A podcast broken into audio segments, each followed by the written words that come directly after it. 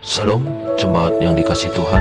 Hari ini kita kembali lagi mengikuti refleksi Gema Sebelum kita memulai mari kita bersama-sama membaca Alkitab sesuai teks dalam Gema Dan membaca Gema hari ini. Tuhan memberkati. Shalom jemaat GKY di mana pun Anda berada. Bersyukur sekali kalau hari ini kita boleh kembali lagi diberikan kesempatan untuk merenungkan firman Tuhan melalui refleksi Gema Saudaraku, firman Tuhan hari ini terambil dari kitab 2 Raja-Raja pasal 3 ayat 1 sampai ayat yang ke-27. Saudara, kita akan bersama-sama membaca dan merenungkan firman Tuhan ini. Namun sebelumnya saya mengajak kita semua untuk berdoa terlebih dahulu. Mari kita berdoa. Bapa di dalam surga, kami sungguh bersyukur untuk satu kesempatan yang indah yang kau anugerahkan kepada kita sekalian untuk kami boleh bersama-sama membaca dan merenungkan firman-Mu. Kami rindu ya Tuhan, kiranya Engkau tolong kami supaya ketika firman Tuhan ini kami renungkan, betul-betul boleh berbicara di dalam hidup kami dan kami rindu Engkau mampukan kami untuk melakukan di dalam kehidupan kami sehari lepas sehari. Tuhan kami menyerahkan waktu ini dalam tangan-Mu, hanya dalam nama Tuhan Yesus kami berdoa, kami bersyukur. Amin. Jemaat yang dikasih dalam Tuhan, kita akan membacakan bersama-sama bagian firman Tuhan ini. Saya tidak akan membacakan keseluruhan daripada perikop ini, tapi kita hanya akan membaca ayat 1 sampai ayat yang ketiga, kemudian kita lanjutkan di ayat yang ke-11. Namun saudara, saya mendorong kita semua untuk boleh membaca seluruh perikop ini dan juga membaca renungan gemah. Mari saudara saya akan bacakan kepada kita sekalian demikian firman Tuhan.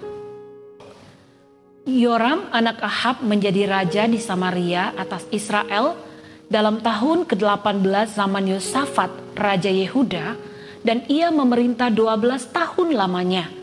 Ia melakukan apa yang jahat di mata Tuhan tetapi bukan seperti ayahnya dan seperti ibunya. Ia menjauhkan tugu berhala Baal yang didirikan ayahnya. Namun demikian, ia masih berpaut kepada dosa Yerobeam bin Nebat yang mengakibatkan orang Israel berdosa pula. Ia tidak menjauhinya. Ayat yang ke-11. Tetapi bertanyalah Yosafat, tidak adakah di sini seorang nabi Tuhan supaya dengan perantaraannya kita meminta petunjuk Tuhan? Lalu salah seorang pegawai Raja Israel menjawab katanya, di sini ada Elisa bin Zafat yang dahulu melayani Elia. Saudaraku yang dikasih dalam Tuhan, kehidupan rohani yang berkualitas sangat berpengaruh dalam kehidupan sehari-hari, terutama saat seseorang diperhadapkan dengan kesulitan hidup dan pengambilan keputusan yang dilematis atau serba salah. Orang yang merawat kehidupan rohaninya amat berbeda dengan orang yang mengabaikannya. Saudaraku kehidupan rohani Yoram, Raja Israel, dengan kehidupan Yosafat, Raja Yehuda, merupakan contoh terbaik berkenaan dengan kehidupan rohani. Yoram adalah Raja Israel yang mengabaikan kehidupan rohaninya. Ia melakukan apa yang jahat di mata Tuhan. Walaupun ia menjauhkan tugu berhala Baal yang didirikan ayahnya, namun saudara, Yoram tetap memelihara praktik penyembahan anak lembu emas yang dimulai oleh Yerobeam. Ia tidak memimpin rakyatnya untuk berjalan dalam jalan Tuhan. Ia membiarkan bangsa Israel tersesat. Untuk menghadapi pemberontakan Moab, dia berkoalisi dengan Raja Yosafat dan Raja Edom. Saat kesulitan mendapat air di padang gurun, Yoram bersungut-sungut bahkan dia menyalahkan Tuhan. Saudara sikap daripada Yosafat itu sangat berbeda. Dia bertanya, tidak adakah di sini seorang nabi Tuhan supaya dengan perantaraannya kita meminta petunjuk Tuhan? Saudara akhirnya mereka bertiga menemui Elisa, abdi Allah yang peka dan memahami kehendak Allah untuk meminta petunjuk daripada Tuhan. Saudaraku yang dikasih dalam Tuhan berdasarkan petunjuk Tuhan yang disampaikan melalui Nabi Elisa. Akhirnya saudara, orang Moab dikalahkan. Saudara Tuhan bersedia memberikan kemenangan kepada mereka karena memperhitungkan bahwa Yosafat ada di tengah-tengah mereka. Jika tidak ada campur tangan Tuhan saudara, mereka pasti akan mengalami kekalahan besar. Saudaraku yang dikasih dalam Tuhan, apa yang kita pelajari dari bagian firman Tuhan ini? Seseorang yang memiliki kerohanian yang baik tidak cepat menyalahkan Tuhan, namun sebaliknya saudara, dia akan datang mencari kehendak Tuhan. Dan orang yang dekat dengan Tuhan, dia pasti tahu bahwa Tuhan senantiasa mengetahui keadaan kita dan akan memberikan jalan keluar yang terbaik bagi kita.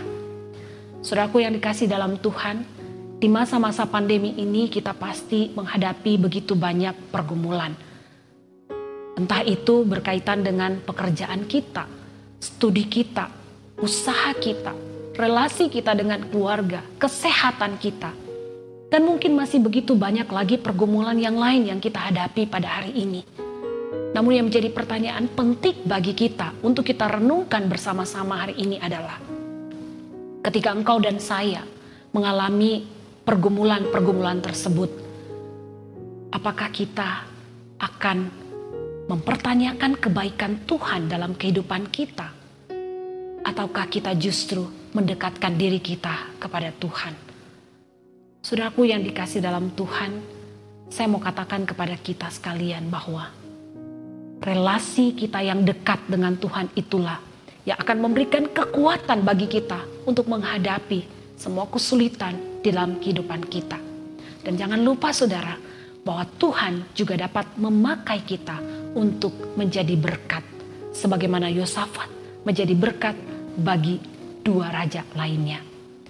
Saudaraku yang dikasih dalam Tuhan, jika selama ini engkau tidak atau kurang mengandalkan Tuhan dalam hidupmu, saudara maka hari ini Tuhan kembali mengingatkan kepada setiap kita untuk kita boleh kembali lagi membangun relasi kita dengan Tuhan, untuk menata kembali hidup kita dengan Tuhan, untuk kita semakin dekat dan lebih dekat lagi dengan Tuhan karena itulah yang akan menguatkan kita saudara untuk menghadapi semua pergumulan di dalam hidup kita. Dan ingatlah saudara bahwa kedekatan kita dengan Tuhan juga akan Tuhan pakai hidup kita menjadi berkat bagi orang-orang di sekitar kita. Mari kita berdoa. Bapa di dalam surga, terima kasih kami bersyukur buat kebenaran firman-Mu yang boleh kembali lagi mengingatkan kepada setiap kami untuk kami boleh membangun kembali relasi kami bersama dengan Tuhan. Kiranya Engkau tolong kami ya Tuhan. Mungkin saat ini kami mengalami ada begitu banyak pergumulan dan tantangan dalam hidup kami. Tetapi hari ini ketika firman-Mu kembali lagi mengingat kami, kami ingin supaya relasi kami dengan Tuhan boleh kembali diperbaharui. Karena itulah yang akan memampukan kami melewati setiap tantangan dan pergumulan hidup kami. Kami bersyukur untuk hari ini Engkau boleh menguatkan kami dengan firman-Mu dan kami terus berdoa kiranya Tuhan yang akan memampukan kami untuk melakukan firman-Mu dalam hidup sehari lepas sehari.